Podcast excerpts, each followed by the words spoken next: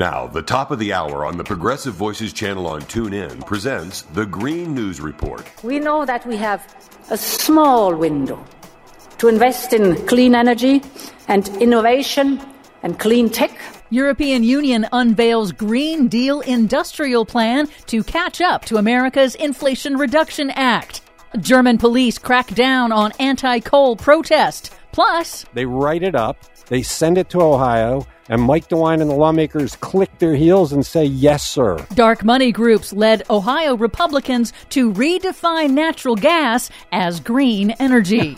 All of those redefinitions of reality and more straight ahead from BradBlog.com. I'm Brad Friedman. And I'm Desi Doyen. Stand by for six minutes of independent green news, politics, analysis, and snarky comment. We kept asking questions.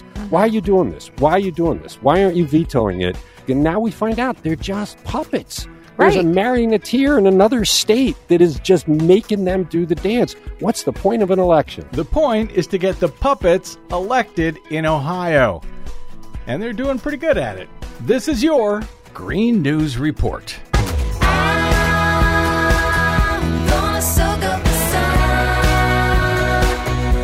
Okay, Desi Doyen, this story out of Ohio is blowing my mind. It comes not long after a huge scandal from the nuclear and coal industry, and now it's the natural gas. Man, is there any Republican in Ohio who can't be bought off?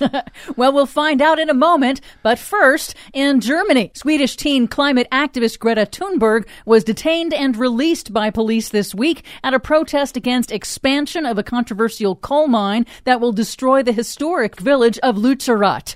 German officials Officials say the coal is needed to address fossil energy shortages caused by Russia's brutal invasion of Ukraine. The demolition of Lützerath is part of a compromise deal reached between the government and energy giant RWE last year, allowing the company to destroy the village in return for agreeing to end its coal use by 2030 rather than 2038. They're destroying the village in order to save it? That's the theory.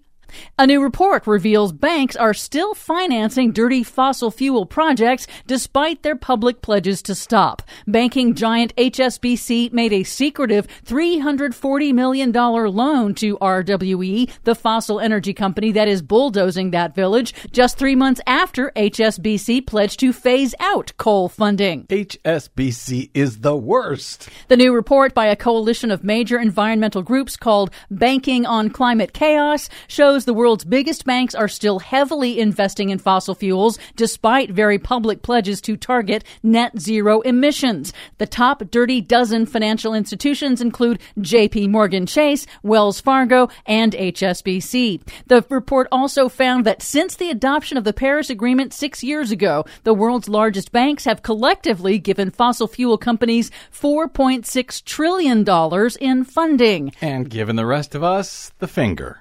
Meanwhile, in Ohio, some rich guys in another state got together and said, We want to change natural gas to give it a different definition because it suits our wealthy purposes. Hmm. That's Cleveland Plain dealer editor Chris Quinn talking about how Ohio's Republican controlled state legislature has falsely redefined polluting natural gas as green energy, despite the fact that it is a significant contributor to man made global warming. Unbelievable. Documents uncovered by utility watchdog Energy and Policy Institute show that the Orwellian language signed into law by Ohio's Republican Republican Governor Mike DeWine is the culmination of a dark money campaign by the American Legislative Exchange Council and other dark money groups to protect the fossil fuel industry. Now, that part totally believable. The new law also expands oil drilling in the state's parks. Be aware the dark money groups are taking their disinformation campaign to other states. I'm serious. They just, you know, ran the Speaker of the House out of Ohio because he took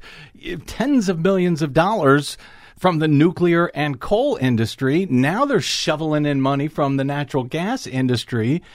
Is there anything you cannot buy off an Ohio Republican to do at this point? Finally, the European Union this week unveiled a major clean tech industrial plan to accelerate deployment of renewable energy manufacturing as a counterweight to President Biden and the Democrats' landmark Inflation Reduction Act, which contains billions in subsidies for U.S. based manufacturing. At the World Economic Forum in Davos, Switzerland this week, European Commission President Ursula von der Leyen said it was important to avoid switching dependence on Russian fossil fuels with dependence on China for raw materials. We see aggressive attempts to attract our industrial capacities away to China and elsewhere.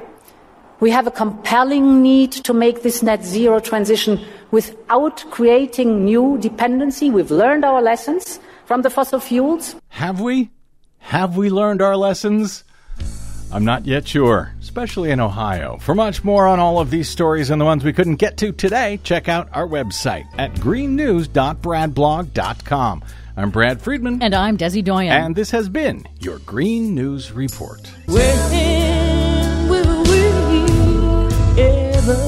Please help Progressive Voices support the Green News Report by stopping by bradblog.com slash donate.